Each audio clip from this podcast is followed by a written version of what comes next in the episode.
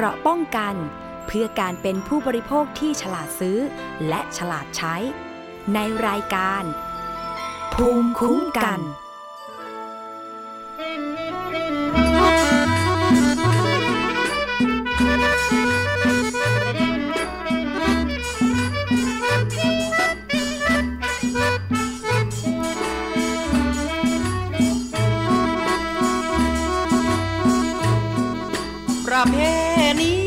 ไทยเมื่อสมัย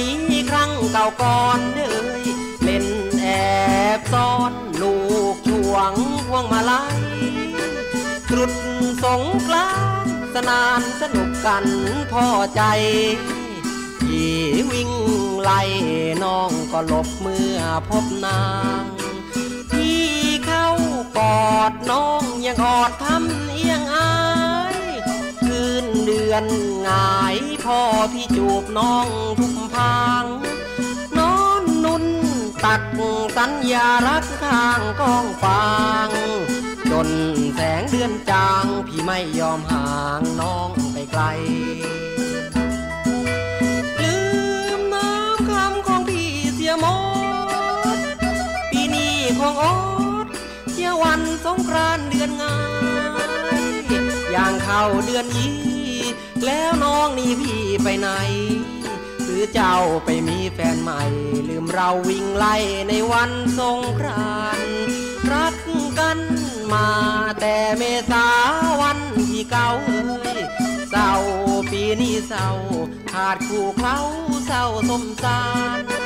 คืนวันเพ็ญแสงเดือนเด่นเป็นสยา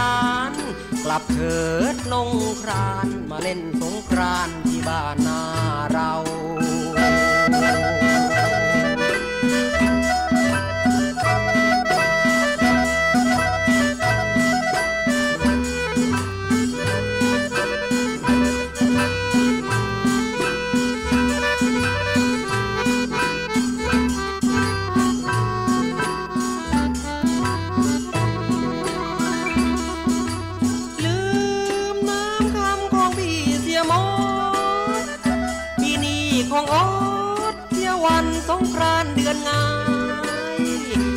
เข้าเดือนยี่แล้วน้องนี่พี่ไปไหน หรือเจ้าไปมีแฟนใหม่ ลืมเราวิ่งไล่ในวันสงกรานต์รักกันมาแต่เมษาวันที่เก่าเอ้ยเศร้าปีนี้เศร้าขาดคู่เขาเศร้าสมสารคืนวันเพ็ญแสงเดือนเด่นเป็นพยาน กลับเถิดนงครานมาเล่นสงกรานที่บ้านนาเรา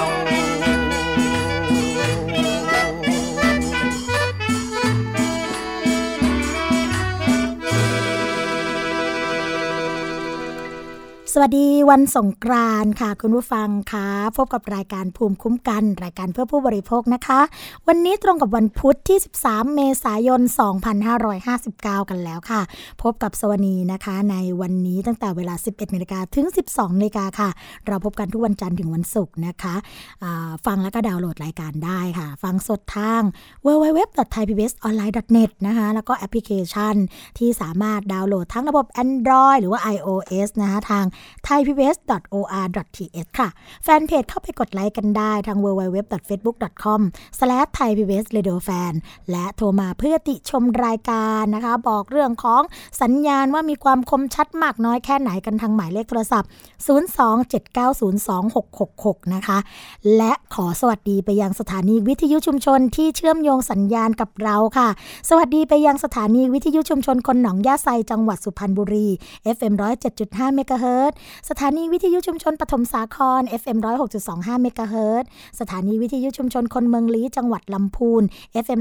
103.75เมกะเฮิรตซ์สถานีวิทยุชุมชนนะคะวัดโพธิ์บัลลังก์จังหวัดราชบุรี FM 103.75เมกะเฮิรตซ์สถานีวิทยุเทศบาลทุ่งหัวช้างจังหวัดลำพูน FM 106.25เมกะเฮิรตซ์สถานีวิทยุชุมชนคนเขาวงจังหวัดกาฬสินธุ์ FM 89.5เมกะเฮิรตซ์นะคะ หลายคนตอนนี้ก็คงอยู่ระหว่างการเดินดินทางกันใช่ไหมคะ เพื่อที่จะกลับบ้านเกิดเมืองนอนกันในช่วงปีใหม่ไทยก็คือช่วงสงกรานกันแบบนี้ แต่อย่าลืมนะคะ ฟังรายการภูมิคุ้มกันของเราไปด้วย เพราะว่ารายการของเรามีประเด็นดีๆ มาฝากโดยเฉพาะค่ะ ตอนนี้นะคะอยู่ระหว่างเดินทางก็ เป็นใครไปไม่ได้เลยที่จะเป็นแขกรับเชิญกับเราในรายการภูมิคุ้มกันนะคะเพื่อที่จะมาพูดคุยเกี่ยวกับเรื่องของ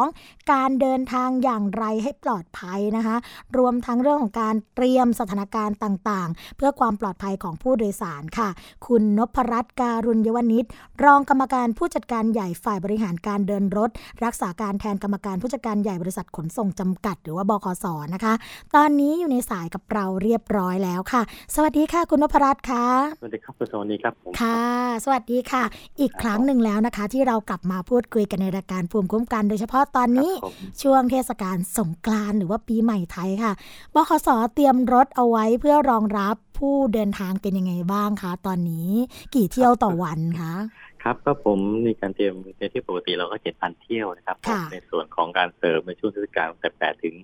สิบแปดเราเพิ่มไปอีกสองพันเที่ยวเป็นเที่ยวเสริม ที่เพื่อจะรองรับผู้ใช้บริการได้ครับผมอือหือเรียกได้ว่าครับผมไม่มีผู้โดยสารที่จะ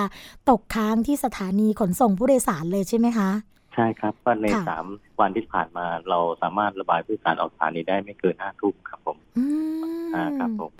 แล้วรถที่ให้บริการนะคะคุณพลพลัดมีทั้งในส่วนของรถทัวร์โดยสารสาธารณะนี้แน่นอนอยู่แล้วใช่ไหมคะใช่ครับรถตู้โดยสารนี้ถือว่าเป็นการบริการของบขสด้วยหรือเปล่าคะ ครับก็มีส่วนหนึ่งนะที่อยู่ในการกำกับดูแลของเราเป็นรถที่เป็นในการรับการช่วยเหลือเข้ามาเป็นระเบียบให้ถูกต้องค่ะตามนโยบายของท่านคอสชเองหรือรัฐบาลในชุดที่แล้วมเพื่อจะเอารถผิดกฎหมายเข้ามาสู่ให้ถูกกฎหมายนะในค่ะส่วนการกำกับเราก็ของผมก็มีอยู่ประมาณ 6,800กว่าคันนะใน 59 จังหวัดนะครับค่ะใน95เส้นทางครับผมโหเรียกได้ว่าช่วงเทศกาลสงกรานต์นะคะ เป็นงานหนักแล้วก็งานใหญ่ของบคสเลยทีเดียวค่ะ แล้วเรื่องของระบบการรักษาความปลอดภัย เริ่มจากสถานีขนส่งกันก่อนค่ะ เพราะว่าหลายครั้งหลายหนเนี่ย ผู้โดยสารจะเจอกับปัญหาอย่างหนึ่งค่ะ คุณนพรัตน์ผมนั่นก็คือ รถผีนั่นเอง ไม่ใช่อ๋อรถผีครับซีดีเถื่อนนะคะ เป็นรถผีรถทัวร์เถื่อนค่ะครับผที่มาครับผแอบอ้างเรื่องของการขายตั๋วตามช่องโดยสารต่างๆ ปีนี้อ๋อครับเรามีมาตรการยังไงบ้างคะครับผมในส่วนที่เราใช้คำว่า 2,000 เที่ยวเข้ามา แล้วก็ดึงเอาได้รับความอนุเคราะห์จากรถสมาคมผู้ประกอบการไม่เป็นรถประจำทางคือ 30ครับก็อยู่ที่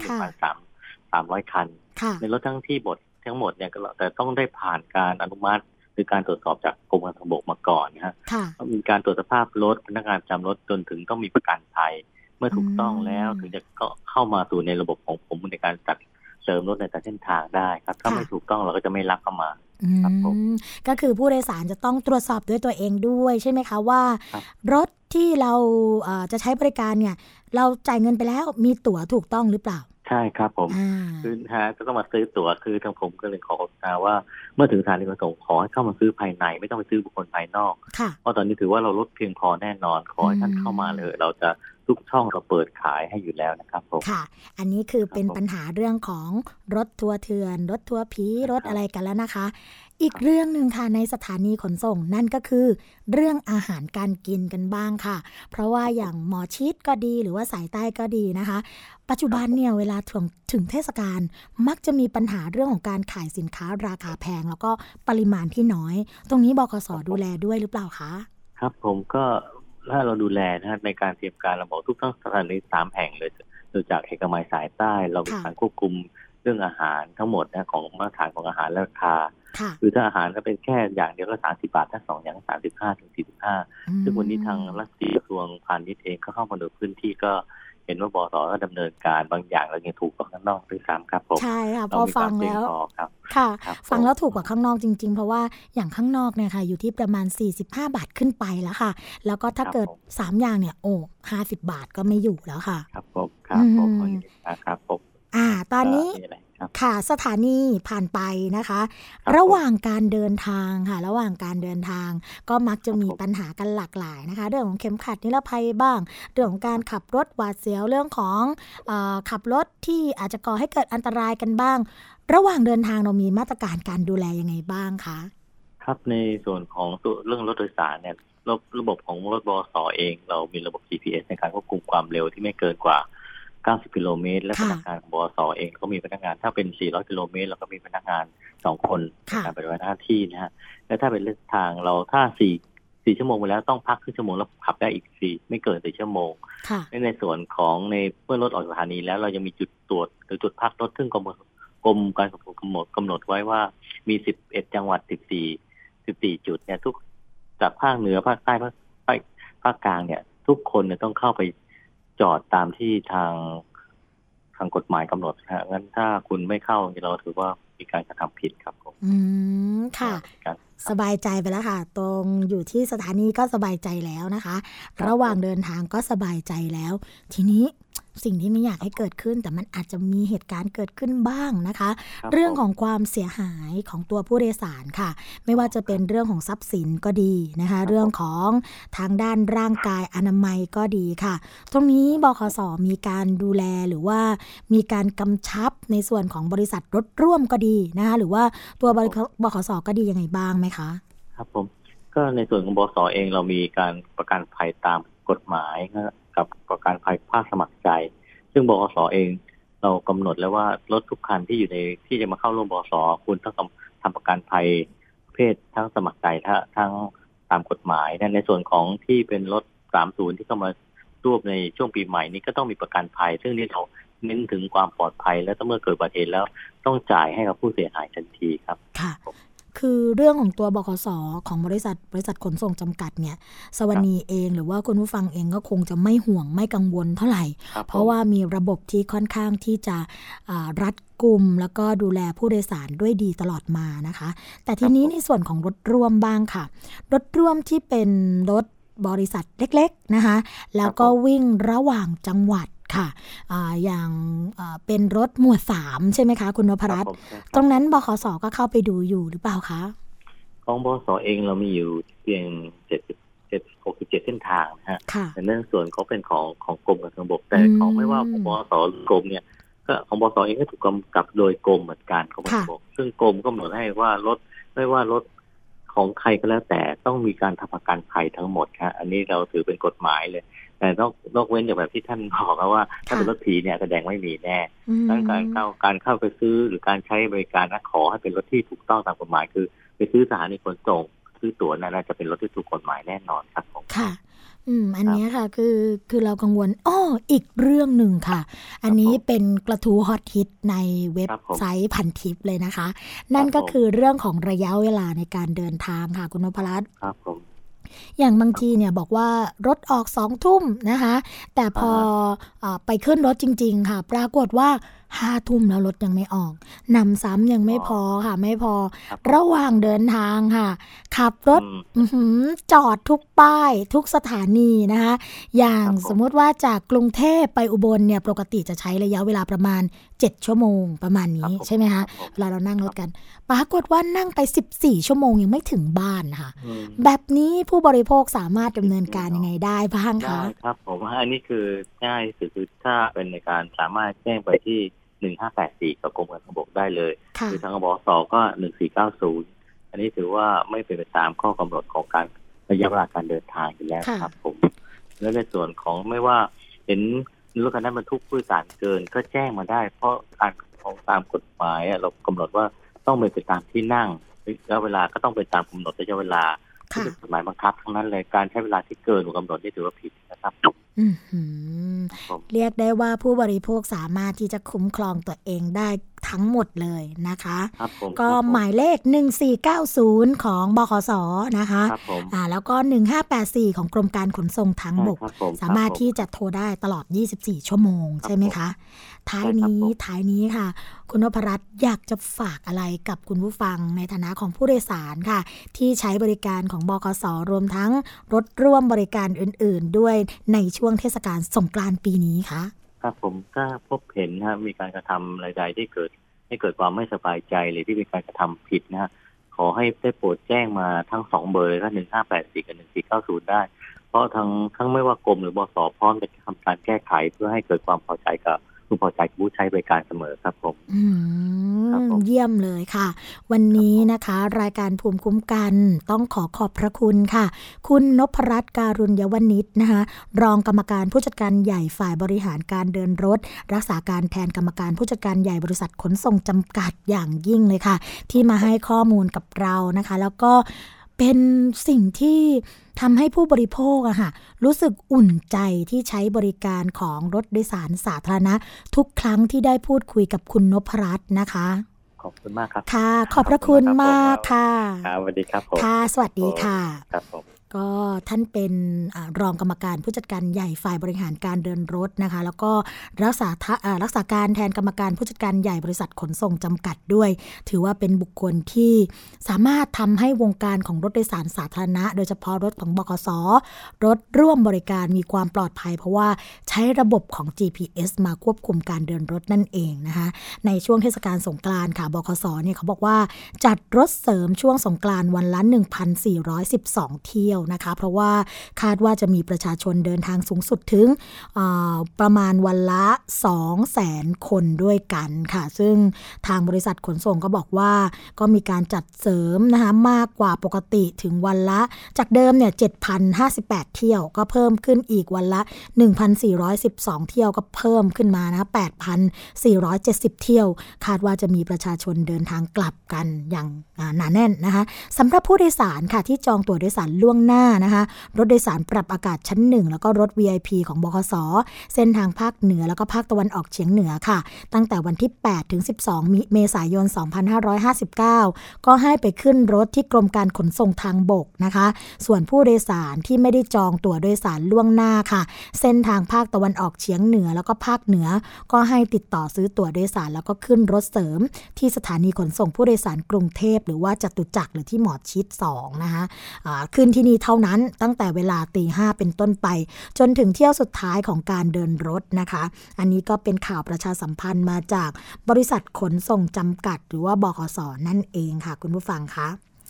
อีกเรื่องหนึ่งนะคะเป็นเรื่องของรถไฟกันบ้างค่ะ เจ้าหน้าที่รถไฟหาดใหญ่ก็มีการลงลงตรวจนะคะ ถนนข้ามทางรถไฟที่ยังไม่มีเครื่องกั้นค่ะ เพื่อความปลอดภัยในช่วงเทศกาลสงกรานต์ที่กำลังมีอยู่ในขณะนี้นะคะ เจ้าหน้าที่รถไฟค่ะ โดยนายสมานรักษาวงศ์นะคะาสารวัตรงานเดินรถแขวงหาดใหญ่ แล้วก็พันตำรวจตรีชาญสราวุธแสงอรุณค่ะ สารวัตรตำรวจรถไฟหาดใหญ่นะคะ ก็มีการนำเจ้าหน้าที่เรื่องของการเดินรถเนี่ยแล้วก็ตำรวจรถไฟลงพื้นที่ตรวจเรื่องของทางข้ามรถไฟค่ะ บริเวณเขตรอยต่อนะคะ ระหว่างจังหวัดสงขลากับจังหวัดพัทลุง ซึ่งยังไม่มีเครื่องกั้นอีกหลายจุด แล้วก็เสี่ยงที่จะเกิดอันตราย เนื่องจากบางจุดค่ะคุณผู้ฟังอยู่ในชุมชนแล้วก็มีรถข้าม ผ่านเส้นทางรถไฟเนี่ยหนาแน่นนะคะเสียงที่จะเกิดเอ่อเสียงดังต่างๆเนี่ยก็อาจจะทำให้เกิดอุบัติเหตุถูกรถไฟชนกันได้ เพราะว่าในบางพื้นที่เนี่ยไม่มีเครื่องกั้นไม่พอนะคะ ยังมีเสียงอึกทึกครึกโครมจากการก่อสร้างด้วยค่ะพร้อมกันนี้ก็ได้นำไม้นะคะอ่าที่เป็นทางกั้นเนี่ยเอามาวางเอาไว้เพื่อที่จะทำให้เกิดการหยุดรถได้ นอกจากนั้นค่ะยังมีมัสคอตตำรวจรถไฟนะคะ มาสร้างสีสันแล้วก็แจกจ่ายคู่มือวิธีปฏิบัติ เมื่อกำลังจะข้ามทางรถไฟให้กับประชาชนค่ะ แล้วก็ผู้ที่สัญจรไปมาเพื่อความปลอดภัยนะคะ เช่นเรื่องของการลดความเร็ว แล้วก็พร้อมหยุดก่อนที่จะถึงทางรถไฟไม่น้อยกว่า 5 เมตรค่ะ มองซ้ายมองขวาให้แน่ใจนะคะ ว่าปลอดภัยจริง ๆ ถึงจะข้ามได้ค่ะ คุณสมานรักษาวงนะคะ ก็บอกว่าทางเจ้าหน้าที่งานเดินรถแขวงหาดใหญ่เนี่ยได้มีการประสานไปยังสถานีรถไฟทุกแห่งค่ะ รวมทั้งองค์กรปกครองส่วนท้องถิ่นในพื้นที่ที่มีการอ่าดำเนินการสร้างทางรถไฟ แล้วก็เส้นทางรถไฟพาดผ่านนะคะ ให้มีจุดเสี่ยงแล้วก็ ดูแลโดยชุมชนค่ะสำหรับจุดที่ยังไม่มีเครื่องกั้นนะคะ ก็ให้ทำป้ายแจ้งเตือนประชาชน เพื่อป้องกันการเกิดอุบัติเหตุของรถไฟชน โดยเฉพาะในช่วงสงกรานนะคะคุณผู้ฟังคะมีการเดินทางกันหนาแน่น แล้วก็ผู้ที่ใช้รถบางส่วนเนี่ยก็อาจจะไม่ชำนาญเส้นทางเพิ่งขับมาครั้งแรกก็ไม่ทราบว่า เป็นถนนตัดผ่านทางรถไฟก็อาจจะก่อให้เกิดอันตรายในการเดินทางได้ เพราะว่าอย่างที่บอกไปนะคะ เวลาเกิดอุบัติเหตุ รถไฟชนกับรถส่วนตัวก็ดี หรือว่าจะเป็นรถสาธารณะก็ดีเนี่ยมักจะมีผู้เสียชีวิต 1-2 คนเสมอ แล้วก็มีผู้บาดเจ็บจำนวนมาก อันนี้เป็นข้อมูลจากศูนย์วิชาการเพื่อความปลอดภัยทางถนนนะคะ ที่ได้ให้สัมภาษณ์กับรายการภูมิคุ้มกันไปเมื่อประมาณช่วงสัปดาห์ที่แล้วค่ะ ช่วงแรกนะคะของรายการภูมิคุ้มกันค่ะ ก็อาจจะพักกันไว้สักครู่หนึ่งนะคะ เดี๋ยวมาพบกับช่วงที่ 2 ของรายการค่ะ เกราะป้องกันเพื่อการเป็นผู้บริโภคที่ฉลาดซื้อ และฉลาดใช้ ในรายการ ภูมิคุ้มกันเพราะความรู้ คือสิ่งจำเป็นสำหรับชีวิตคุณ ศูนย์การเรียนรู้สื่อสาธารณะแห่งแรกของประเทศไทย รวมองค์ความรู้แบบครบวงจร ทั้งในและต่างประเทศ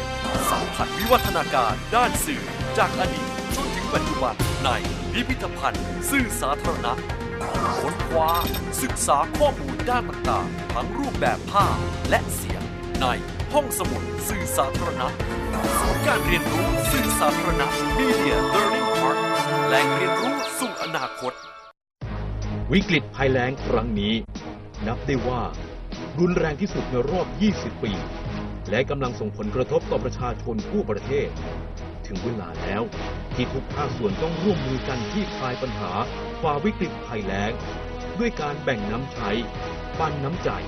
เพื่อให้ทุกๆชีวิตมีน้ำใช้เพียงพอตลอดแล้งนี้ ตามติดสถานการณ์ภัยแล้งได้ทุกๆช่วงข่าว แบ่งน้ำใช้ ปันน้ำใจ สู้ภัยแล้ง การรับชมไทย PBS ในวันนี้ จะไม่จำกัดอยู่แค่ช่องทางเดิมๆอีกต่อไป เพราะนอกจากช่องทางที่คุณคุ้นเคยแล้ว เรายังมีช่องทางที่หลากหลายมากขึ้น ทั้งเว็บไซต์ YouTube Facebook และโซเชียลมีเดียอื่นๆ เลือกรับชมไทย PBS ตามช่องทางที่คุณต้องการได้แล้ววันนี้ Stay connected เชื่อมโยงถึงกันทุกที่ทุกเวลากับไทย PBS เกราะป้องกัน เพื่อการเป็นผู้บริโภคที่ฉลาดซื้อ และฉลาดใช้ ในรายการ ภูมิคุ้มกัน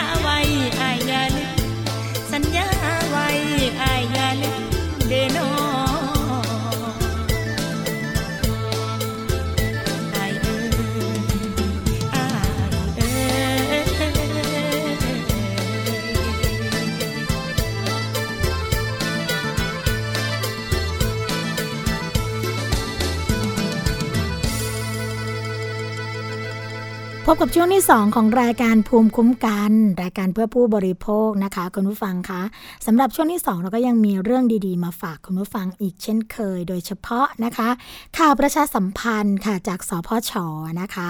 ะเพื่อเตรียมพร้อมรับมือผู้ป่วยฉุกเฉินช่วงเทศกาลสงกรานต์ค่ะคุณผู้ฟังคะสพชนะคะ เตรียมพร้อมรับมือผู้ป่วยฉุกเฉินช่วงเทศกาลสงกรานต์ย้ำนะคะว่าช่วยเหลือผู้ผู้ป่วยฉุกเฉินได้เร็ว แล้วก็มีประสิทธิภาพทำให้ผู้ป่วยฉุกเฉินเนี่ยเพิ่มโอกาสรอดชีวิตแล้วก็แนะ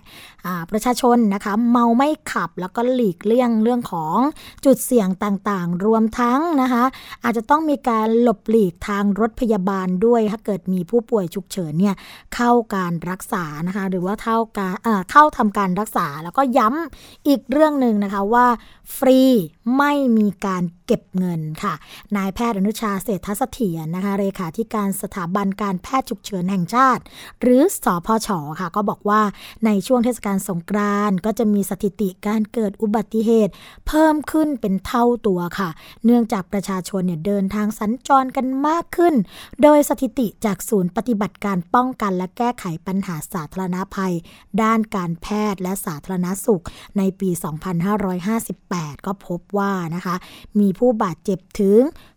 27,821 รายค่ะ ต้องเข้าพักรับการรักษาตัวในโรงพยาบาลจำนวน 3,985 ราย มีผู้เสียชีวิต 405 รายค่ะ โดยสาเหตุของการเสียชีวิตอันดับหนึ่งนะคะร้อยละ 25 ก็เกิดจากการเมาสุราแล้วขับค่ะ ส่วนการออกปฏิบัติการทางการแพทย์ฉุกเฉินนะคะ ผ่านสายด่วน 1669 เนี่ย ก็สามารถช่วยเหลือผู้ป่วยฉุกเฉินได้ภายใน 8 นาทีก็คิดว่าคิดเป็นร้อยละ 70.21 นะคะ แล้วก็สามารถช่วยเหลือผู้ป่วยฉุกเฉินได้ภายใน 10 นาทีถึงร้อยละ 79.52 ค่ะทำให้ผู้ป่วยมีอัตราการรอดชีวิตมากขึ้นนะคะ อย่างไรก็ตามค่ะคุณผู้ฟัง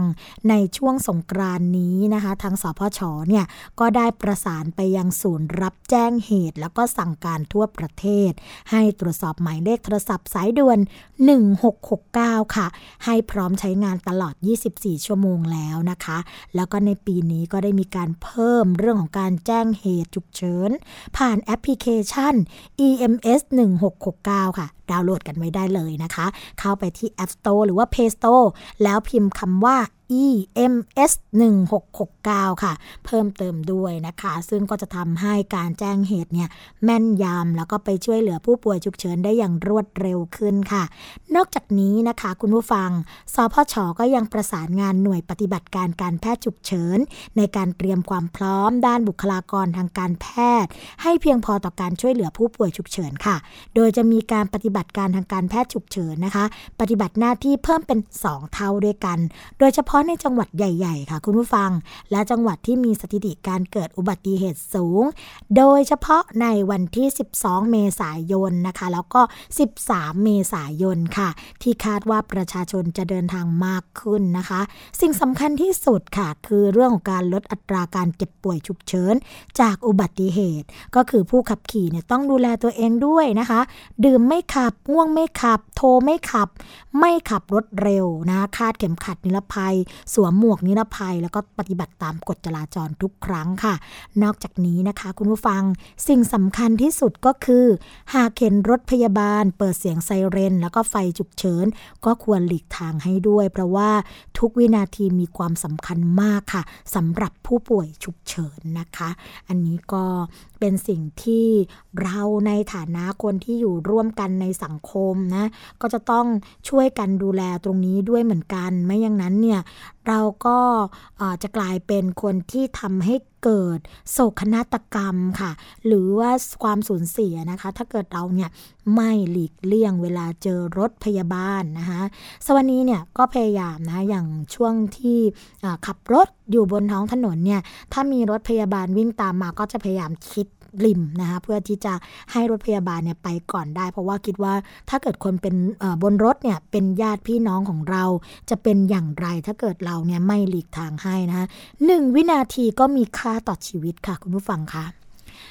ในช่วงของเทศกาลสงกรานต์นะคะสวนสยามเองนะทะเลกรุงเทพนะคะ ก็มีการเปิดให้ผู้สูงอายุเที่ยวฟรีด้วยนะคะ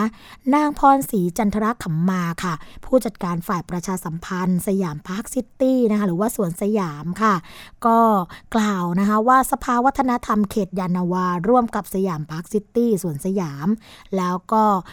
ผู้ประกอบการอื่นๆนะคะ ก็ร่วมกันจัดงานสงกรานต์สืบสานวัฒนธรรมไทยค่ะที่สวนสยามระหว่างวันที่ 13 ถึง 16 เมษายน 2559 นะคะ เพื่อเป็นการส่งเสริมอนุรักษ์ ประเพณีวัฒนธรรมไทย สร้างค่านิยมของสังคมไทยที่สำคัญค่ะก็คือเรื่องของการเคารพผู้สูงวัย หรือว่าผู้สูงอายุ เพื่อระลึกถึงคุณความดี แล้วก็คุณประโยชน์ ที่ผู้สูงอายุได้เคยปฏิบัติต่อประเทศชาติ สังคมแล้วก็ครอบครัวนะคะ โดยทั้งสวนสยามเนี่ยก็จะมีการเปิดให้ผู้สูงอายุอายุ 60 ปีขึ้นไปนะคะ เข้าเที่ยวเข้าเที่ยวสวนสยามแล้วก็พักผ่อนเรื่องของการใช้บริการในสวนน้ำเนี่ยฟรีตลอดงานค่ะ ซึ่งในระหว่างนี้นะคะทางสวนสยามก็จัดให้มีงาน มหาสงกรานสืบสารวัฒนธรรมไทย จัดให้มีขบวนแห่นางสงกรานปล่อยนกปล่อยปลานะคะ แล้วก็พิธีรดน้ำดำหัวผู้สูงอายุค่ะ ส่งน้ำพระพุทธสิหิงจำลองนะคะ เพื่อเป็นสิริมงคลแล้วก็มีการแสดงการละเล่นพื้นบ้าน ตามประเพณีดั้งเดิมของไทยค่ะ ชุ่มฉ่ำกับการเล่นน้ำสงกรานต์แบบประหยัดนะคะ ชมฟรีคอนเสิร์ตจากศิลปินสุดฮอตนะคะก็หลายเพลงเออหลายหลายวงดนตรีด้วยกันค่ะ นอกจากนั้นนะคะก็ยังให้ใกล้ชิดติดขอบเวที พร้อมกับสนุกกับเครื่องเล่นมาตรฐานกว่า 30 ชนิดนะคะ โดยขยายเวลาความสนุกถึง 4 ทุ่มด้วยกันค่ะ นอกจากนั้นนะคะก็ยังมีงานนะคะเกี่ยวกับเรื่องของ Big Holiday 2016 ค่ะ ซึ่งจัดกิจกรรมในทุกวันหยุดเสาร์อาทิตย์ แล้วก็วันนักขัตฤกษ์นะคะ ประกอบด้วยการออกกำลังกายการเต้น hydro aerobic ค่ะ ที่มี leader ลอยบน temporary นะคะ ที่อยู่กลางทะเลเทียมที่ใหญ่ที่สุดในโลกค่ะ นอกจากนี้ก็ยังเปิดโอกาสให้น้องๆ เยาวชนเนี่ยได้แสดงความสามารถนะคะเชิงสร้างสรรค์ในหลายรูปแบบค่ะ กิจกรรมสำหรับคุณหนูนะคะ ก็มีเรื่องของมัสคอตไซแอมค่ะ แล้วก็ยังมีเรื่องของโบโซนะคะที่มาบิดลูกโป่งให้ด้วยค่ะ สอบถามรายละเอียดเพิ่มเติมได้นะคะที่ฝ่ายประชาสัมพันธ์ของสยามพาร์คซิตี้ที่สวนสยามค่ะ เที่ยวฟรีตลอดงานนะคะสำหรับผู้สูงอายุที่อายุ 60 ปีขึ้นไป หมายเลขโทรศัพท์ค่ะคุณผู้ฟัง 02 9197200 ทวนกันอีกรอบหนึ่งนะคะ 02 9197200 ต่อ 308 309 ค่ะ อืม อันนี้ก็ประชาสัมพันธ์กันนะคะ คุณผู้ฟังคะ อีกข่าวหนึ่งขายข่าวหนึ่ง อันนี้แชร์กันกระหน่ำเลย ในโลกของโซเชียลนะคะว่าที่คูเมืองเชียงใหม่ค่ะ เหมือนสระมรกตที่กระบี่เลย เพราะว่ามีลักษณะ เขียวมากๆนะคะ สังคมโลกออนไลน์เขอแชร์ภาพคูเมืองย่านประตูเชียงใหม่นะคะ ซึ่งมีน้ำเขียวอืออะเขียวอือนะคะเหมือนสระมรกตที่จังหวัดกระบี่ค่ะ ทั้งที่ใกล้ถึงเทศกาลวันสงกรานต์ปีใหม่เมืองกันแล้วนะคะ พร้อมกับวิจารณ์กันค่ะว่า อาจจะเป็นอันตรายต่อนนักท่องเที่ยวแล้วก็คนเล่นน้ำค่ะ จนล่าสุดเทศบาลเนี่ยก็เร่งส่งเจ้าหน้าที่ไปทำความสะอาดกันค่ะ ผู้สื่อข่าวก็รายงานนะคะว่า เจ้าหน้าที่จากเทศบาลนครเชียงใหม่ ได้นำรถพร้อมกับอุปกรณ์ออกทำความสะอาดค่ะ ในคูเมืองย่านประตูเชียงใหม่กลางเมืองเชียงใหม่ ซึ่งเป็นหนึ่งในจุดที่ประชาชนและก็นักท่องเที่ยวเนี่ยนิยมเล่นน้ำสงกรานกันทุกปี ก่อนที่จะเริ่มเทศกาลสงกรานหรือว่าปีใหม่เมืองนะคะก็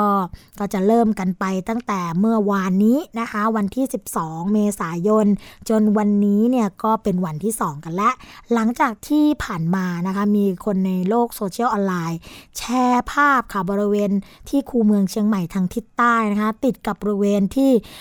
ทางโค้งใกล้กับสถานีดับเพลิงเชียงใหม่ค่ะจากสภาพน้ำนะคะก็มีเรื่องของการขุ่นเขียวมีการส่งต่อกันอย่างกว้างขวางค่ะ แล้วก็มีการตั้งข้อสังเกตนะคะ ว่าน้ำในคูเมืองดังกล่าวเนี่ยปลอดภัยสำหรับการนำมาเล่นสงกรานหรือไม่ค่ะ เพราะว่ามีสีเขียวขุ่นเหมือนกับคราบน้ำมันนะคะ หากเล่นน้ำไปเนี่ยก็อาจจะเกิดอันตรายต่อสุขภาพได้ โดยมีชาวเน็ตนะคะ เข้ามาแสดงความเห็นกันต่างๆ นานาค่ะ บางก็หยอกล้อนะคะ ว่าเป็นสระมรกตสีเขียวที่หายากสวยงามเหมือนกับจังหวัดกระบี่ค่ะ ซึ่งจริงๆแล้วเนี่ยก็ต้องบอกนะคะว่า สีเขียวแบบนี้นะเป็นอันตรายค่ะ เพราะว่าน้ำเนี่ยอาจจะไม่มีความสะอาดค่ะอาอาจจะก่อให้เกิดอันตรายต้องปรับปรุงคุณภาพน้ำแล้วก็ต้องตรวจสอบกันอย่างต่อเนื่องนะคะ ก็ยังมีอีกหลายหน่วยงานค่ะมาดำเนินการตรวจสอบ แล้วก็พบว่าน้ำเนี่ยตรงนี้เนี่ยอาจจะต้องมีการพัฒนาปรับปรุงแล้วก็บำบัด ค่ะ แต่ว่านะคะแต่ว่าค่ะ ทางด้านคุณทัศนัยบูรณุปกรณ์นะคะ ซึ่งเป็นนายกเทศมนตรีเทศบาลนครเชียงใหม่ค่ะ เคยนำเจ้าหน้าที่เทศบาลนครเชียงใหม่นะคะ ออกไปตรวจคุณภาพน้ำในคูเมืองเชียงใหม่ พร้อมกับฉีดน้ำผสมคลอรีนลงในคูเมือง เพื่อเป็นการฆ่าเชื้อโรคนะคะแล้วก็ปรับปรุงคุณภาพน้ำสร้างความเชื่อมั่นให้แก่ประชาชนแล้วก็นักท่องเที่ยวที่จะมาเล่นสาดน้ำรอบคูเมืองเชียงใหม่ในช่วงเทศกาลสงกรานต์ที่คูเมืองเชียงใหม่นะคะโดยทางด้านคุณทัศนัยก็ยืนยันค่ะว่า คูเมืองเชียงใหม่เป็นจุดที่ประชาชนแล้วก็นักท่องเที่ยวเนี่ยให้ความนิยมสูงมากนะคะ โดยนักท่องเที่ยวในการที่จะมาเล่นน้ำสงกรานเนี่ยก็มากันทุกปี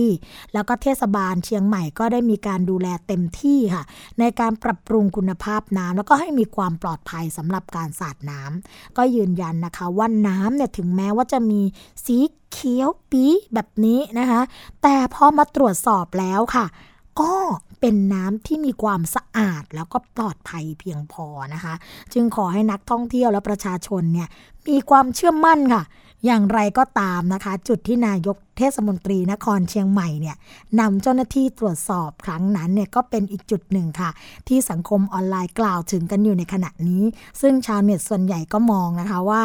หากดำเนินการตรวจสอบน้ำในคูเมือง ก็ควรดำเนินการตรวจสอบแล้วก็ทำความสะอาดทั้งหมด เพราะว่านักท่องเที่ยวทั้งชาวไทยชาวต่างชาติเนี่ยเล่นน้ำรอบคูเมืองทุกปี เพราะว่าถึงแม้ว่านะคะ หน่วยงานต่างๆ จะมีการยืนยันว่า น้ำที่เขียวๆขุ่นๆแบบนี้มีความปลอดภัยก็จริง แต่ความเชื่อมั่นของนักท่องเที่ยวเนี่ยก็อาจจะไม่ได้เป็นไปอย่างที่การันตีกันแบบนี้นะคะก็ฝากเอาไว้ด้วยละกันค่ะ เพราะว่าบางทีเนี่ยลักษณะทางกายภาพก็มีความสำคัญนะคะ ไม่ใช่ว่าอาจจะไปตรวจแล้วไม่มีไม่มีเชื้อโรคไม่มีความปลอดภัยก็จริง แต่มันเขียวแบบนี้ค่ะ อืมอีกเรื่องหนึ่งค่ะ คุณผู้ฟังคะ เป็นจังหวัดอุดรธานีกันบ้างนะคะจังหวัดอุดรธานีค่ะ ปล่อยแถวชุดปฏิบัติการควบคุมพื้นที่เล่นน้ำสงกรานปลอดภัยนะคะ ที่จังหวัดอุดรธานีค่ะ ที่หน้าสารกลางจังหวัดนะคะ นายชยายุทธจันทร์ผู้ว่าราชการจังหวัดอุดรธานีก็เป็นประธานนะคะ ปล่อยแถวชุดปฏิบัติการควบคุมพื้นที่เล่นน้ำสงกรานปลอดภัย และปลอดเครื่องดื่มแอลกอฮอล์ทุกชนิดนะคะจังหวัดอุดรธานีค่ะ มีหน่วยงานที่เข้าร่วม แล้วก็ประกอบด้วยมณฑลทหารบกที่ 24 นะคะสำนักงงานสาธารณสุขจังหวัดอุดรธานีสำนักงงานสรรพสามิตพื้นที่อุดรธานีสำนักงงานวัฒนธรรมจังหวัดนะคะสำนักงานเขต พื้นที่การศึกษามัธยมศึกษาค่ะ แล้วก็สำนักงงานป้องกันและบรรเทาสาธารณภัยนะคะสำนักงงานส่งเสริมการปกครองท้องถิ่นค่ะ รวมทั้งในส่วนของสถานีตำรวจ เครือข่ายงดเหล้าจังหวัดอุดรธานีนะคะแล้วก็ที่ทำการปกครองจังหวัดอุดรธานีค่ะ ก็ฟังนโยบายเกี่ยวกับเรื่องการปฏิบัติในครั้งนี้ ซึ่งชุดปฏิบัติการค่ะคุณผู้ฟังก็จะลงพื้นที่ประชาสัมพันธ์ ให้ทุกภาคส่วนและประชาชนเนี่ยถือปฏิบัตินะคะว่าในช่วงเวลาของการเล่นน้ำสงกรานต์พื้นที่ที่มีความปลอดภัยและปลอดจากเครื่องดื่มแอลกอฮอล์ทุกชนิด ตั้งแต่เวลา 11นาฬิกาถึง 21นาฬิกาค่ะ สำหรับนอกเขตพื้นที่โซนนิ่งนะคะ ที่ให้เล่นน้ำได้เนี่ยก็เล่นได้ตั้งแต่เวลา 11นาฬิกาถึง 19นาฬิกาก็จะจัดให้เล่นน้ำสงการตามวัฒนธรรมประเพณีค่ะ เชิญชวนให้ใส่เสื้อผ้าสุภาพเรียบร้อย ไม่ใส่เสื้อผ้าที่ล่อแหลมนะคะ หรือกระทำการลามก ที่เข้าข่ายอนาจารห้ามเล่นน้ำในลักษณะเสี่ยงที่อาจจะก่อให้เกิดอันตราย หรือว่าอุบัติเหตุทางถนนค่ะ เช่น เล่นน้ำบนท้ายกระบะนะคะ การใช้รถจักรยานยนต์ขณะเล่นน้ำสงกรานหรือว่าการเล่นน้ำสงกรานโดยเจตนากระทำอนาจารลวนลามทางเพศตรงข้ามค่ะ หรือส่อไปในทางกระทำอนาจารนะคะ ห้ามเล่นน้ำที่รุนแรง แล้วก็การดื่มหรือว่าการจำหน่ายซื้อขายเครื่องดื่มแอลกอฮอล์ก็ต้องเป็นไปตามที่กฎหมายกำหนดอย่างเคร่งครัดค่ะงดการตั้งเต็นท์หรือว่าเครื่องเสียงบริเวณผิวจราจรนะคะ ในเขตสาธารณะ ยกเว้นพื้นที่ที่หน่วยงานราชการกำหนดให้เป็นพื้นที่เล่นน้ำสงกรานปลอดภัย หรือว่าเป็นโซนนิ่งนั่นเองนะคะ ก็อันนี้ก็เป็นสิ่งที่ทางผู้ว่าราชการจังหวัดอุดรธานี เป็นห่วงนะคะ เป็นกังวลสำหรับผู้ที่เล่นน้ำสงการและอาจจะเกิดความไม่ปลอดภัยนั่นเองค่ะอีกเรื่องหนึ่งนะคะ คุณผู้ฟังคะเป็นเรื่องของ นี่วัคซีนนะคะวัคซีนที่ทางสปสช หรือว่าสำนักงงานหลักประกันสุขภาพทั่วหน้าเนี่ยมีการดำเนินการเพื่อที่จะให้เกิดความปลอดภัยแล้วก็ได้มาตรฐานนะคะ วัคซีนเนี่ยถือว่าเป็นเครื่องมือป้องกัน แล้วก็การควบคุมโรคติดต่อค่ะ ที่เป็นปัญหาสำคัญอย่างหนึ่งนะคะ แล้วก็ในส่วนของต่างประเทศแล้วก็ในประเทศเนี่ยก็มีการพัฒนาปรับปรุงให้ได้ผลดีนะคะ เช่นวัณโรค คอตีบ ไอกรน บัตทยักไวรัสตับอักเสบบี หัดหัดเยอรมันคางทูมนะคะ ไข้สมองอักเสบ ชนิดที่เป็น A B แล้วก็พิษสุนัขบ้านะคะ โดยที่ประเทศไทยเนี่ย ก็ได้บรรจุการให้วัคซีนป้องกันโรคหลายชนิดเอาไว้ในบัญชียาหลักแห่งชาติ เพื่อให้คนไทยได้ใช้อย่างเท่าเทียมกันทุกสิทธิ์ค่ะ อย่างไรก็ตามนะคะ แม้ว่าประเทศไทยเนี่ยจะมีศักยภาพในการผลิตวัคซีน แต่ก็มีข้อจำกัดค่ะคุณผู้ฟังเรื่องของความเพียงพอ ดังนั้นจึงต้องอาศัยการนำเข้าจากต่างประเทศ แต่ก็ติดปัญหาอีกนะในเรื่องของราคาที่ค่อนข้างแพง ซึ่งหากได้ราคาที่ถูก ประชาชนก็อาจจะกังขาค่ะ เรื่องของคุณภาพแล้วก็ความโปร่งใสในขั้นตอนการจัดหา โดยเฉพาะวัคซีนที่นำเข้าจากหน่วยงานรัฐ เพื่อสร้างความมั่นใจค่ะให้กับคนไทย ในระบบหลักประกันสุขภาพทั่วหน้า ว่าจะได้ใช้วัคซีนที่มีประสิทธิภาพ แม้ราคาถูก เพราะว่าเมื่อเร็วๆนี้นะคะทางสำนักงานหลักประกันสุขภาพแห่งชาติ หรือว่า สปสช รวมทั้งบริษัทมาสุจำกัด ซึ่งเป็นผู้นำเข้านะคะ ก็ได้นำสื่อมวลชน เดินทางไปเยี่ยมโรงงานผลิตวัคซีนที่มุมไบประเทศอินเดียนำโดยคุณหมอวิชัยโชควิวัฒนะคะ กรรมการควบคุมคุณภาพและมาตรฐานบริการสาธารณสุข ผู้แทนจากกรมควบคุมโรค แล้วก็สำนักงงานหลักประกันสุขภาพแห่งชาติค่ะเภสัชกรคณิตศักดิ์จันทราพิพัฒน์นะคะ ซึ่งท่านเป็นผู้อำนวยการสำนักสนับสนุนระบบบริการยาและเวชภัณฑ์สำนักงานหลักประกันสุขภาพแห่งชาติ หรือว่าสปสช ก็กล่าวว่านะคะ วัคซีนเนี่ยเป็นยาที่มีการระบุสายพันธุ์ ที่คาดว่าจะระบาดในปีถัดไปจากคณะกรรมการ หรือว่าผู้เชี่ยวชาญระดับประเทศค่ะ เพื่อจัดหาแล้วก็ฉีดให้กับกลุ่มเป้าหมายนะคะ โดยเฉพาะวัคซีนพื้นฐานที่ต้องฉีดให้กับเด็ก ผู้สูงอายุ โดยกระบวนการจัดหาเนี่ยก็จะเริ่มจากการกำหนดสายพันธุ์ โดยให้คณะกรรมการวัคซีนแห่งชาตินะคะ จากนั้นค่ะ สปสช ก็จะให้องค์การเภสัชกรรม ซึ่งเป็นผู้เปิดประมูล บริษัทต่างๆ จัดหาวัคซีนเข้าสู่ระบบ แล้วก็กระจายวัคซีนจากคลังส่วนกลางนะคะ ไปยังระดับอำเภอ โดยที่มีทั้งระบบการให้ผู้ขายเนี่ยบริหารสินค้าจากคงคลังให้กับผู้ซื้อค่ะสำหรับการจัดซื้อวัคซีนเนี่ยเป็นการ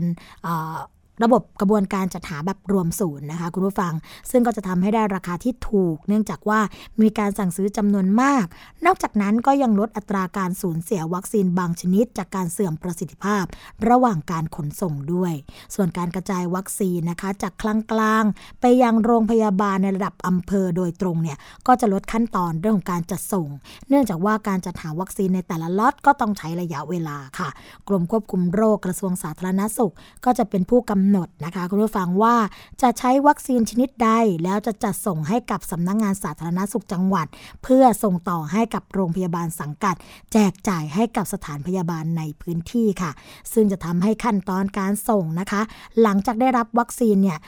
ก็รวดเร็วแล้วก็มีประสิทธิภาพมากขึ้นค่ะ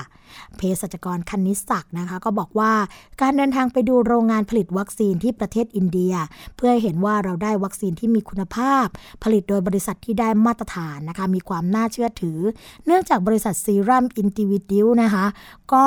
เป็นบริษัทที่ผลิตแล้วก็พัฒนาวัคซีนรายใหญ่ค่ะ มีวัคซีนรวมทุกประเภทเป็นอันดับต้นๆของโลกนะคะ และแต่ละปีก็สามารถผลิตวัคซีนได้ถึง 13 ล้านโดสด้วยกันค่ะ แล้วก็มีผู้ใช้บริการนะคะ170 ประเทศ องค์การอนามัยอนามัยโลกเนี่ยก็ยังสั่งซื้อวัคซีนผ่านยูนิเซฟเพื่อที่จะให้กับเด็กยากจนทั่วโลกได้เข้าถึงในเรื่องของการฉีดวัคซีนตรงนี้ เพราะฉะนั้นโรงงานวัคซีนแห่งนี้นะคะ ก็จะเป็นโรงงานผลิตวัคซีนที่ควบคุมแล้วก็มีการดำเนินการครบวงจร ทั้งในเรื่องการวิจัย การผลิตการควบคุณภาพ การจัดส่งค่ะ เพราะฉะนั้นก็มั่นใจได้นะคะ ถึงแม้ว่า ราคาวัคซีนจะถูก แต่ก็ไม่ได้ว่าไม่มีคุณภาพนะคะ อันนี้ก็เป็นเรื่องของอาสาธารณาสุขนะะอีกเรื่องหนึ่งค่ะ อีกเรื่องหนึ่งค่ะ DSI นะคะ ตอนนี้มีการขยายผลจับ 11 ผู้ต้องหา ตุนสาวไทยค่ะ ชื่อว่าแก๊งหลอกรักออนไลน์ อืม ชื่อเหมือนจะโรแมนติกนะคะคุณผู้ฟัง ก็เป็นการถแถลงข่าวค่ะ ของกรมสืบสวนสอบสวนคดีพิเศษหรือว่า DSI นะคะะพร้อมด้วยในส่วนของสำนักคดีอาญาพิเศษค่ะว่า สืบเนื่องจากสำนักคดีเทคโนโลยีได้ดำเนินการต่อเครือข่าย อาชญากรรมข้ามชาติค่ะ ร่วมกับกลุ่มคนไทยหลอกลวงเหยื่อผู้ใช้สื่อสังคมออนไลน์ ในรูปแบบของ Instagram ไลน์นะคะ มีผู้เสียหายเข้ามาร้องเรียนจำนวนมากค่ะ ก็เลยมีการสืบสวนสอบสวนจนทราบว่า มีกลุ่มผู้ต้องหาประกอบด้วยชาวต่างชาติ 4 ราย เป็นชาวไนจีเรีย 3 ราย มีอินเดีย 1 ราย แล้วก็คนไทย 26 รายค่ะ ร่วมกันหลอกลวงเหยื่อชาวไทยนะคะเป็นผู้ที่ใช้สื่อสังคมออนไลน์ทั้ง Facebook ไลน์ Instagram นะคะ แล้วก็ หลอกลวง อ่า หลอกลวงยังไงนะคะ รูปแบบเขาบอกว่า ผู้ต้องหาเนี่ยใช้การหลอกลวงเหยื่อ เป็นรูปแบบเดิมเลย ที่ใช้เมื่อ 4-5 ปีที่แล้วค่ะ ด้วยการสร้างโปรไฟล์ เป็นชาวต่างชาติผิวขาวหน้าตาดี มีหน้าที่การงานดีนะคะ แล้วก็พูดจาหวานล้อม ในเชิงเอาอกเอาใจ เพื่อหลอกให้เหยื่อตายใจแล้วก็โอนเงินให้ค่ะ คดีนี้มีผู้เสียหาย 7 รายนะคะ มูลค่าความเสียหายประมาณ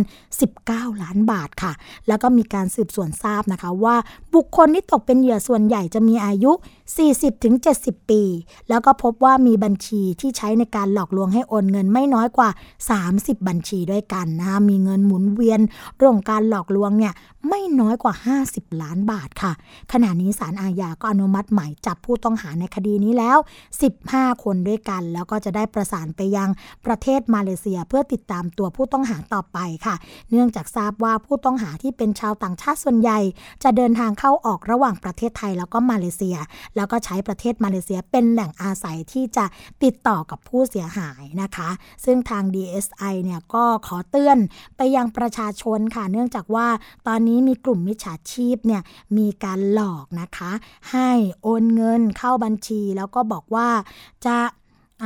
เป็นแฟนด้วยนะคะ หรือว่าหลอกลวงเนี่ยว่าจะไปเที่ยวด้วยกัน หรือว่าพาไปท่องเที่ยวที่ต่างประเทศนัดเจอกันนะคะอันนี้ก็สูญเสียเงินเป็นจำนวนมากเท่านั้นยังไม่พอค่ะ ทาง DSI แล้วก็ตำรวจก็ยังบอกว่า ตรงนี้เนี่ยถือว่าเป็นอาชญากรรมข้ามชาติด้วยนะคะ ลักษณะการที่กู้ยืมเงิน หรือว่าการขอให้โอนเงินแบบนี้ก็จะมีความผิดตามพระราชกำหนดการกู้ยืมเงิน อันเป็นการช่อกงประชาชน พุทธศักราช2527 ค่ะ ส่วนคดีพิเศษนะคะก็จะเป็นเรื่องของการหลอกลวงให้ผู้อื่นเสียทรัพย์ แล้วก็บางครั้งนะคะก็อาจจะทำให้เสียเรื่องของอิสระภาพด้วย เพราะว่าไม่ใช่หลอกแค่ให้เสียทรัพย์อย่างเดียว แต่ก็มีเรื่องของการค้ามนุษย์ข้ามชาติด้วยค่ะใช้สื่อสังคมออนไลน์ก็ต้องระมัดระวังกันนิดนึงนะคะ ไม่ใช่ว่าถูกหลอกกันไป อันนี้ก็ถือว่า เป็นเรื่องที่ใกล้ตัวเรามาก ๆ เลยนะคะ วันนี้หากรายการภูมิคุ้มกันดำเนินรายการมาถึงช่วงสุดท้ายของรายการกันแล้ว เราพบกันทุกวันจันทร์ถึงวันศุกร์เวลา 11นาฬิกาถึง 12นาฬิกาค่ะดำเนินรายการโดยดิฉัน สวนีชำเฉลียว คุณชนะทิพย์ไพรพงษ์และคุณยศพรพยุงสวรรค์ที่จะมีหน้าหน้าสาระมาฝากคุณผู้ฟัง สงการปีนี้นะคะ เดินทางกันปลอดภัยค่ะกตันยูรู้คุณกับ ผู้ที่มีพระคุณกับเรานะคะ นอกจากนั้นค่ะ อย่าลืมอีกเรื่องหนึ่งนะคะ เมาไม่ขับค่ะ ง่วงไม่ขับ โทรไม่ขับนะคะ เพื่อความปลอดภัยในการใช้ชีวิตของเรา ต่อไปเราจะได้อยู่กันนานๆนะคะสำหรับวันนี้รายการภูมิคุ้มกันคงต้อง ขอกล่าวคำว่าสวัสดีกันไปก่อน พบกันใหม่ในวันต่อไป สวัสดีค่ะ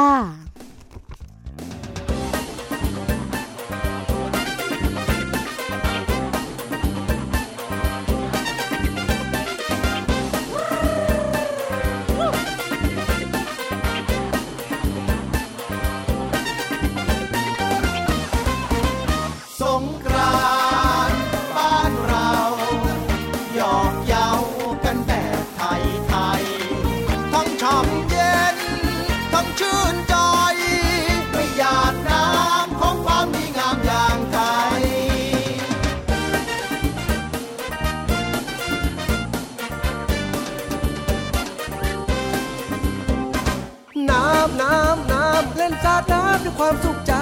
ใครจากบ้านไปเราราดคันรักรักรักด้วยความรักและความคิดถึง ดังนั้นจึงต้องเพิ่มอีกคันน้ำน้ำน้ำสาดทั้งทั้งก็ยังไม่กลัว จึงเปียกทั้งตัวแต่อุ่นหัวใจ ร้องร้องร้องชวนมาร้องเพลงปีใหม่ไทย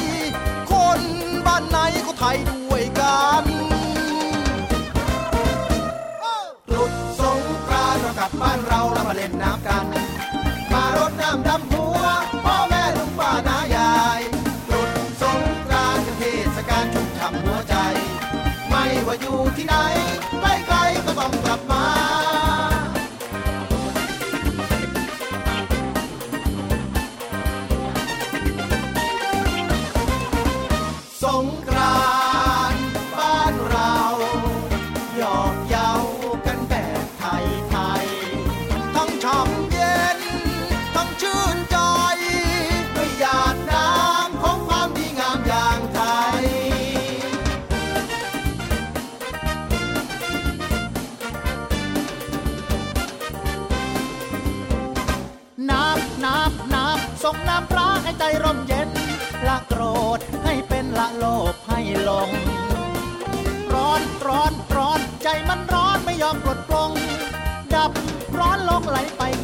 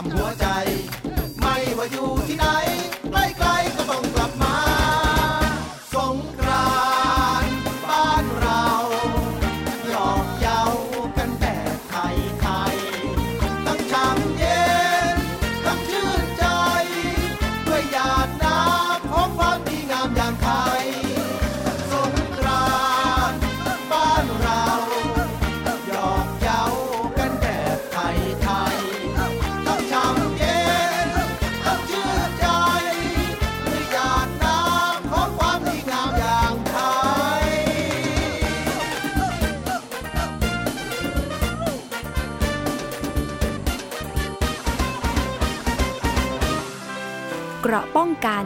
เพื่อการเป็นผู้บริโภคที่ฉลาดซื้อ และฉลาดใช้ ในรายการ ภูมิคุ้มกัน